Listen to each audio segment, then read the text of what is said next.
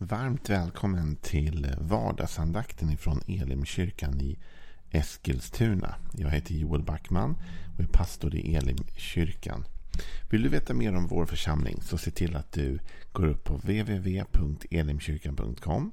Där hittar du massa bra information om oss, vilka vi är, hur du kommer i kontakt med oss. Massa gratis och bra material, inspelade gudstjänster, hemgruppsmaterial, Eh, bibelseminarier, mycket, mycket annat. Gå upp där och var med. Titta gärna in på vår Facebook-sida Elimkyrkan Eskilstuna. Likea den, prenumerera på vår YouTube-kanal så missar du inget av det vi har att erbjuda. Det är fredag idag och jag har en liten rolig nyhet för er som eh, hänger med i den här vardagsandakten. Eller kanske inte ni tycker det är så roligt, men jag tycker det är roligt. Och det är att jag har spanat in lite statistik för att se vem det är som lyssnar. Vem är du egentligen? Ja, jag har inte era namn, men jag kan berätta för dig att vi i vardagsandakten har lyssnare från eh, i princip hela Sverige faktiskt. Eh, Sollentuna, Solna, det är bortåt Stockholm då, men även Västerås, Köping, Karlskrona, Enköping, Uppsala, you name it. Det kommer betydligt fler städer. Men även utomlands faktiskt har vi lyssnare från eh, USA, från Tyskland, Italien, Holland, Spanien, Portugal. Inte dåligt. Bra spridning på detta och det är lite kul. Så om du är med från ett annat land och lyssnar eller om du är med från en annan del av Sverige och lyssnar. Varmt, varmt välkommen. Jag hoppas att du känner kärlek och omsorg från oss i Eskilstuna till dig. Vi ska avsluta lite tankar om Guds vilja utifrån ett av Johannes brev, det tredje brevet. Aposteln Johannes är det som har skrivit och vi har gått igenom redan lite grann av vad han säger där. Och att han talar om Guds generella vilja för vårt liv. Det vill säga de större viljedragen. Inte nödvändigtvis liksom vad ska du äta till frukost idag? Eller vad ska du liksom klä på dig? Utan mer djupare saker som vad är meningen? Vad vill Gud med ditt liv? Ur ett bredare, djupare och större perspektiv. Och då läser vi från tredje Johannesbrevet. Och vi avslutar den här lilla korta miniserien om det här eh, idag. Men vi ska ändå läsa då första, eh, tredje Johannesbrevet. Första kapitlet där och enda kapitlet är det. De första två verserna. Från den gamle till hans käre Gaius som jag i sanning älskar. Käre broder, jag hoppas att allt står väl till och att du är frisk. Att det står väl till med din själ, det vet jag. Vi har nämnt någonting om att eh, det här handlar om att det står väl till. Om att vi ska vara friska och att det är Guds vilja för vårt liv. Vi har också nämnt någonting om liksom att det här är faktiskt skrivet av en äldre man. Inte en, en ung man. Och det kan man tycka inte har någon betydelse. Men jag tycker att det har lite betydelse. Därför att ibland kan vi med någon sorts ungdomlig entusiasm liksom dra iväg.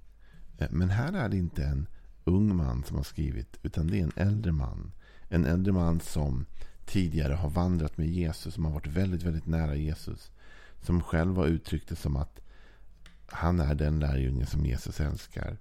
Han säger det är Guds vilja att du, nummer ett, att det går väl för dig i livet. Nummer två, att du är frisk. Och vi har tittat på bibelord kring det och vi har tittat kring, på det, kring tankar på det. Men idag så vill jag landa i det som kanske är mest centralt och avgörande för båda de aspekterna. Som tycks vara en grundbult i vår förmåga att, att det går väl för oss eller, och att vi är friska i livet. Den här resan börjar med vårt inre.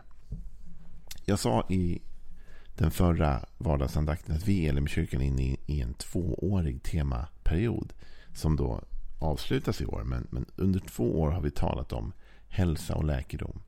Hela mig har temat varit. Och förra året, hela förra året la vi på inre hälsa och läkedom. Själens välmående. Och det börjar där. Och det fanns en mening med att vi började där. Och att vi inte började med fysisk sjukdom. Utan vi började med själens åkommor. Liksom det inre livet. Och när man läser andra översättningar av det här som Johannes säger. Så får man ett annat perspektiv. Vi kan läsa den engelska King James version. Som såklart är lite jobbig att läsa för språket är lite gammalt. Men, men den fångar en bra översättning. Det står så här. Beloved. I wish above all things that thou mayest prosper and be in health, even as thy soul prospers. Alltså, älskade, jag önskar över allt annat att du då har framgång, att det går dig väl. och att du är i hälsa. Liksom din själ har framgång. Och det är faktiskt så att min erfarenhet är ur mitt eget liv och ur andra människors liv och ur Bibelns perspektiv att välgång och hälsa, mycket av det börjar i vårt inre liv. Mycket av det börjar inom oss. Och mycket av det bryts sönder av vårt inre liv. Du vet, du kan ta en människa som har allting går väl i livet. Livet dalar lite upp och ner, det vet du. Men tänk dig en människa nu där allting just nu är perfekt och bra. Eh, och dessutom är personen i hälsad fysiskt. Inga sjukdomar, inga kända sjukdomar, inga problem. Men så börjar den personen må dåligt inombords. Depression, ångest, olika saker angriper själen. Själsliga sjukdomar kan man säga kommer in och tar över. Det som ofta händer är att helt plötsligt börjar allt som gick väl inte att riktigt gå så väl längre. Helt plötsligt börjar det bli sämre resultat på jobbet. Relationen krånglar. Eh, det går inte alls lika bra med allt man håller på med. Utan man börjar hacka runt liksom lite i livet. Och när det börjar hända så börjar inte allt för sällan även kroppen tar stryk av det. Kanske ens blodtryck drar iväg därför man blir stressad, man blir uppjagad. Och så kommer migränen och huvudvärken och så kommer andra grejer. Så blir det liksom följdsjukdomar på det som egentligen har med det inre livet att göra. Med själen. Och då kanske en del menar, jaha men så att liksom då är det bara liksom alla mina symptom och att det går dåligt i livet. Det är någon sorts liksom bara psykosomatiskt. Liksom. Det är någonting jag hittar på. Men jag skulle vilja säga till dig att jag tror inte att det är psykosomatiskt i den meningen att man hittar på någonting. Men det kan vara psykosomatiskt i meningen att det faktiskt är ditt inre liv som äter upp det andra. Va? Det är ditt inre mående som faktiskt är så, har så stark påverkan på ditt liv att det förändrar de andra områdena. Det finns en fantastisk vers i Ordspråksboken som jag gärna återkommer till då och då. Och den förklarar på ett eh, halvpoetiskt sätt på ett sätt men även eh, väldigt tydligt sätt hur det inre livet påverkar oss. Det är från Ordspråksboken, det 27 kapitlet och den 19 versen. Så säger Ordspråksbokens författare så här. Som anletsdragen präglar det yttre så präglar hjärtat människan. Vi känner ju igen varandra på våra anletsdrag för det mesta. Nu kanske inte du gör det, för du lyssnar ju på det här. Liksom.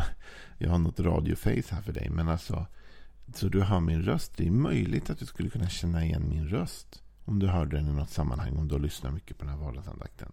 Jag menar, jag känner igen mina barns röster. Jag känner igen min frus röst. och sådär. Det, det liksom sitter där. Men i majoriteten av fallen när vi går ut genom vår dörr så börjar vi känna igen folk på andetsdragen. Om jag går in i, i och upp och predikar i Elimkyrkan en söndag och jag tittar ut över, över alla människor som är där. Så behöver inte de ens prata med mig. De behöver inte säga något. De behöver inte ha en namnskylt. Eh, kanske om någon om det är någon ny. Men, men majoriteten av de människor som är där. De vet jag ju vilka de är. Och jag känner igen dem på deras anletsdrag. Jag behöver inte titta på dem och säga, är det verkligen du? Utan jag vet vem det är för anletsdragen är ju så präglande för oss, eller hur? Det är så vi faktiskt relaterar till varandra och känner igen varandra genom anletsdragen. Och då säger Ordspråksbokens författare något väldigt starkt. Han säger att på samma sätt som anletsdragen präglar det yttre och skapar igenkänning, va? formar oss, så präglar hjärtat människan. Alltså lika distinkt som mina anletsdrag särskiljer mig från dig och vi kan känna igen varandra på grund av det och det formar min kropp så präglar och formar mitt hjärta hela mitt väsen. Mitt inre liv präglar den jag är. Och det är därför som vår själs mående aldrig går att riktigt dölja. Det går att dölja det under perioder och det går att dölja det liksom för en tid. Men det går inte att dölja det länge. Utan så som vårt hjärta är så kommer vi också vara. Som en man tänker i sitt hjärta så är han. Starka ord. Påverkar oss. Och då förstår vi mycket om, om det. om oss själva genom att se på vårt inre. Och det är därför som den här King James säger Even as thy soul prospers. Alltså, om det går din själ väl så kommer det gå dig väl och du kommer ha en mycket bättre chans till hälsa. Men om du ignorerar din själs tillstånd så är sannolikheten mycket större att det kommer gå dåligt för dig i livet och att du kommer bli sjuk. Och Därför måste du och jag lyssna till vårt inre. Vi måste våga lyssna till vår själ och höra hur mår den egentligen. Eh, och faktiskt också ta steg mot ett bättre själsligt mående. Och det har Bibeln mycket att säga om. Om förnyelsen av våra tankar, om hur man kan arbeta med den inre människan.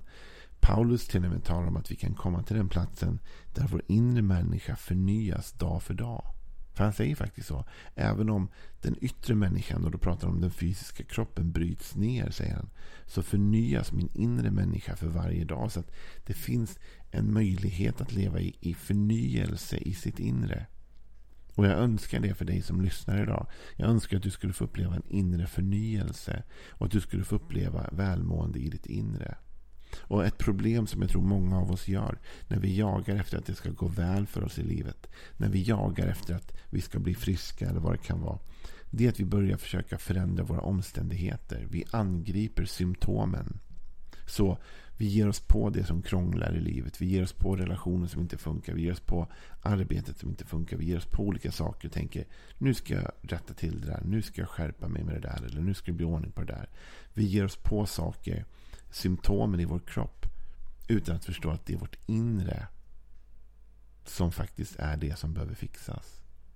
Och innan vi tar tag i det inre livet så kommer inte det andra att ordna sig.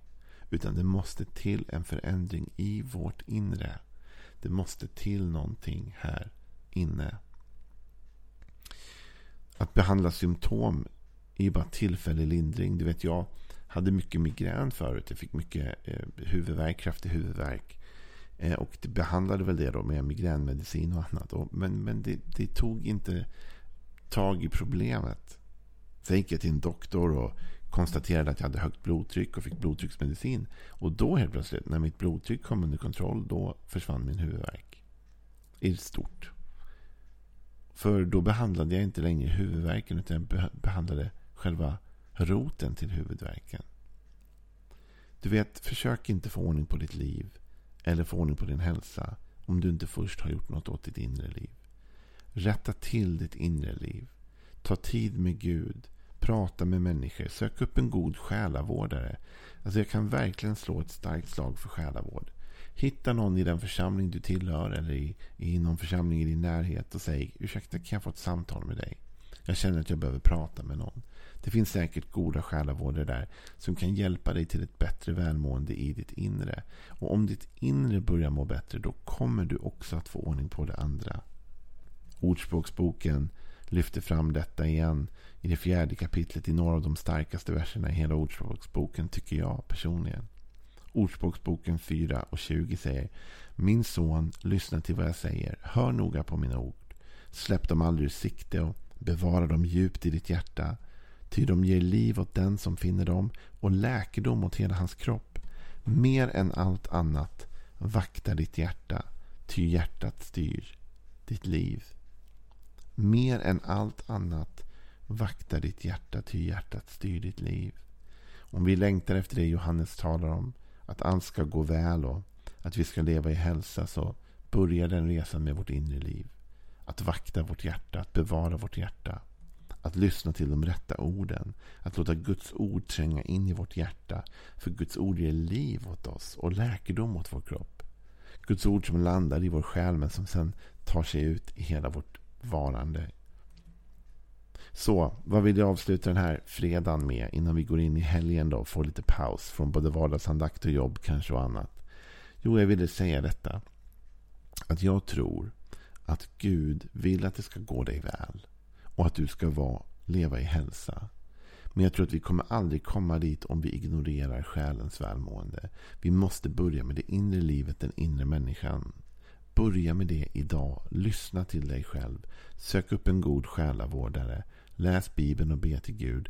Gör vad du kan för att arbeta med ditt inre välmående, din inre hälsa. Så kommer du se att det andra i livet också rätar ut sig. Men jag lovar dig på samma sätt att om du ignorerar din själs oro eller ångest eller nöd så kommer annat i ditt liv snart att börja falla sönder. För det hänger ihop. Men vi ignorerar inte det, utan vi tar tag i det, eller hur?